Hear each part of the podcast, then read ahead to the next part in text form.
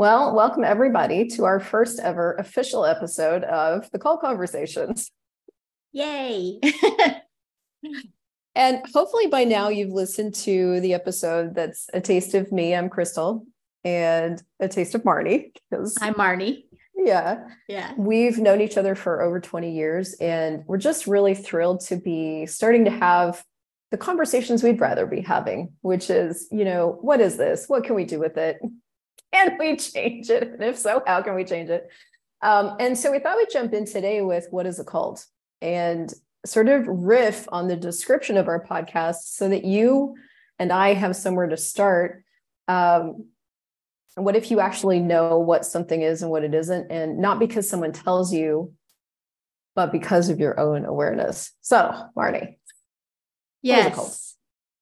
Well, that's a great question. and it's it's one that's actually hours of conversation. There's not a there's not a here is the two sentences to define what a cult is nor is there one simple little paragraph even to talk about what we're desiring to explore with this conversation. So what i would say is this is an exploration and as Crystal said, an invitation for you to know what you know and to trust that you know.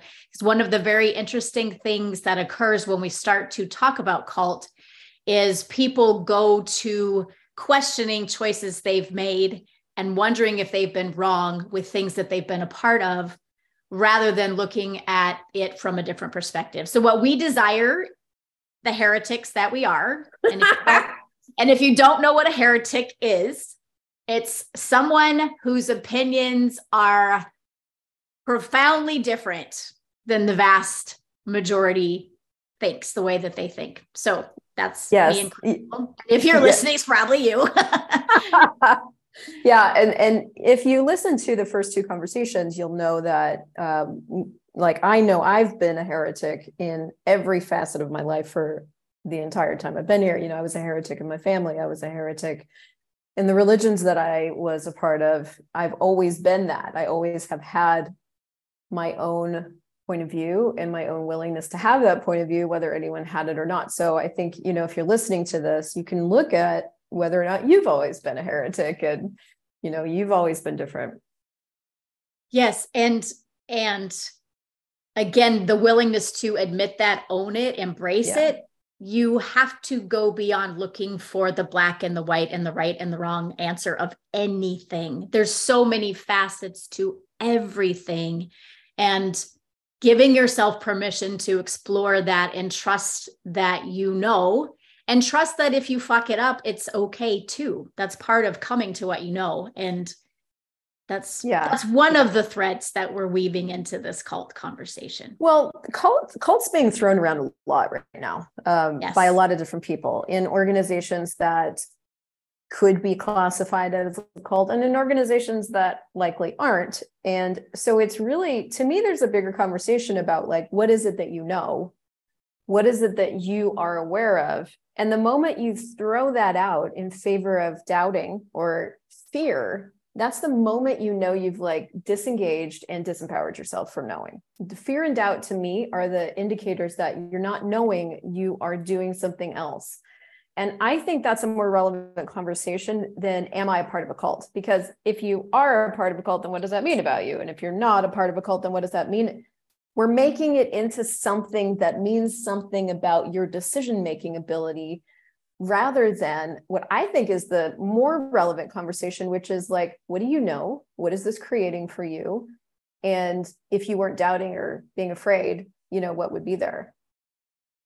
Totally. So, an entirely different conversation, one that's yeah. actually relevant to life rather than, am I in a cult or am I not? Because where does yeah. that take you? And I mean, if you really break that down, to be questioning whether something you're in is a cult or not. Somebody planted that seed in your head that perhaps it is, which sends you looking for all the reasons that it might be. And what does that do? It stops you from trusting you, and you are looking to someone else to give you the answer. And what Crystal and I are inviting you to is to never look to someone else to give you your answer, to know yeah. what you know. Yeah. And that is so insidious because that's been a, a part of that's kind of a part of our culture naturally to to look to someone else for the answer whether you're looking to the doctor for the answer to what's wrong with you or your pastor or your priest or your religion or your mom your dad your parent like we're, we're really kind of brainwashed to go you don't know. You have to look to someone else to know.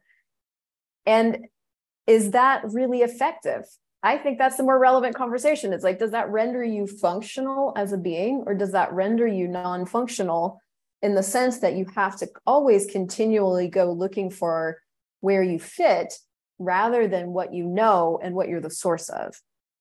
Which one empowers you and which one disempowers you? Yes.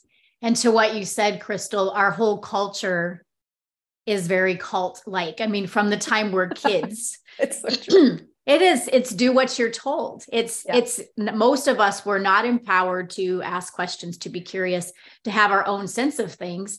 It was get in line, stand up straight, be quiet, you know, be still and do what you're told.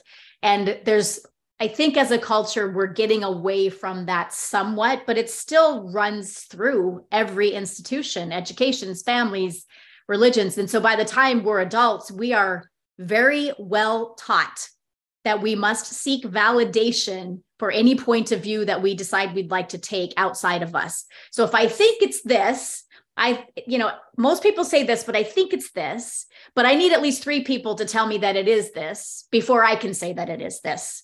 And what if we could change that? What if we could have a different possibility on planet Earth where it's not about excluding other people's awareness, but it is about having my own too. And it's about asking for me too and knowing for me too and not needing the validation outside of us. Because when we create a culture where people require validation, they will seek out cults because they're going to look for some place to belong that closely matches what they think for themselves. But this group over here is going to validate it for me. So now it's okay. Yeah. What would you say the difference is between um, a cult and treating something as a cult? Could you, if we were going to riff on that, where that's a wonderful question. Yeah. So to me, something treating something as a cult is when I make it the source for my life and I give up my knowing in favor of what they say. That's treating something like a cult.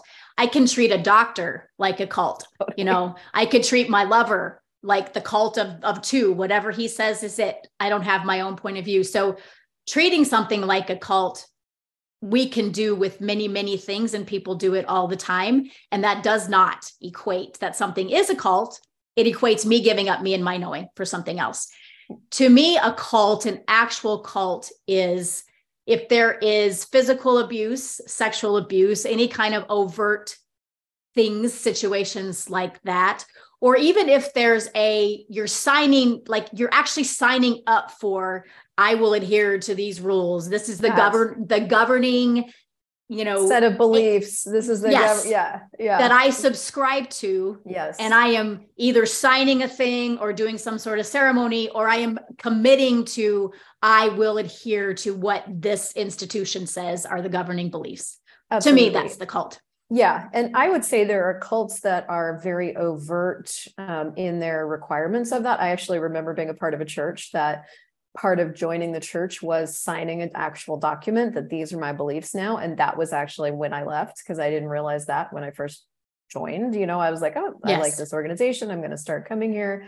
And they're like, well, if you really want to be a part, you have to sign away what you believe and sign onto what we believe. So there's a really overt way of doing that. And then there's like the more the middle subtle way of like um i would say this is more of the mormon church for example because i was mormon for a couple of years where it's like if you it's not required that you sign anything but if you're not living in this way that we approve of then you cannot be a part of our church. They literally pulled my mom into the office and said we don't believe in divorce. You're getting divorced. You and your family are going to have to leave. Yes and then I would say there's the really super subtle cults where I would say family is a super subtle cult, where if you don't, not all families, but 98% of families, I would say, a lot are, of them. Yeah, right. Yes. Like where if you deviate from our family values, our family system, you are now a heretic and no longer a part of the cult. And yes. so I, I think so you have to what I would say is you have to really look at have you given up your beliefs for their beliefs? Do they have an established set of beliefs that either are unacknowledged or overt? That number one. Number two, have you given yours up in favor of that?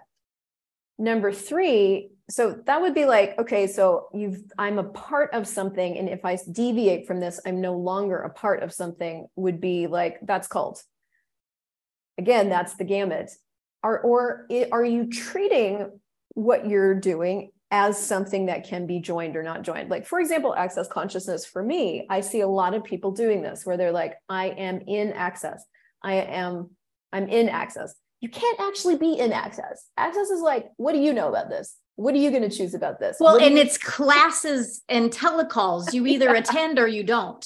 Yeah. This is this is the very surprising. Uh, like, uh, yeah, there was no signing. There's nothing to join. There's yeah, no joining. You can, you can get There's no membership so that you can show up, facilitate other people to learn these techniques and to learn these tools. But there is 100% choice every step of the way. Now, that doesn't mean people don't treat it like a cult.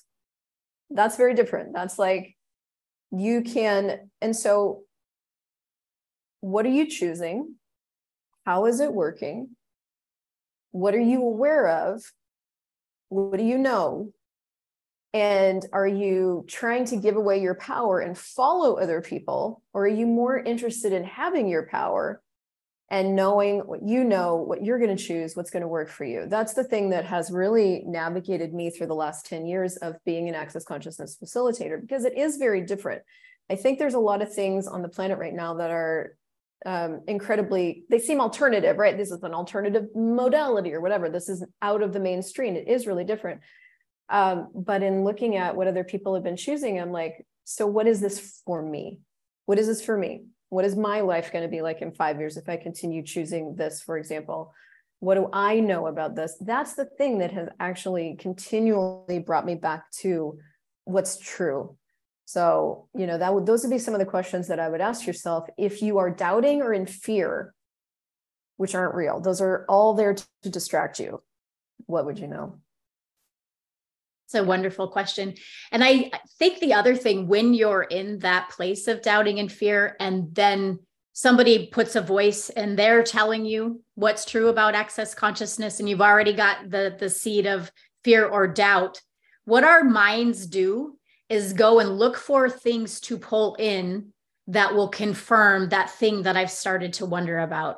And and here's the thing, it's called the human factor people are not perfect. You can pick any organization, any church, any actual cult, not cult, any corporation, any family, any school system, anywhere on the planet you deal with people, there will be gaslighting.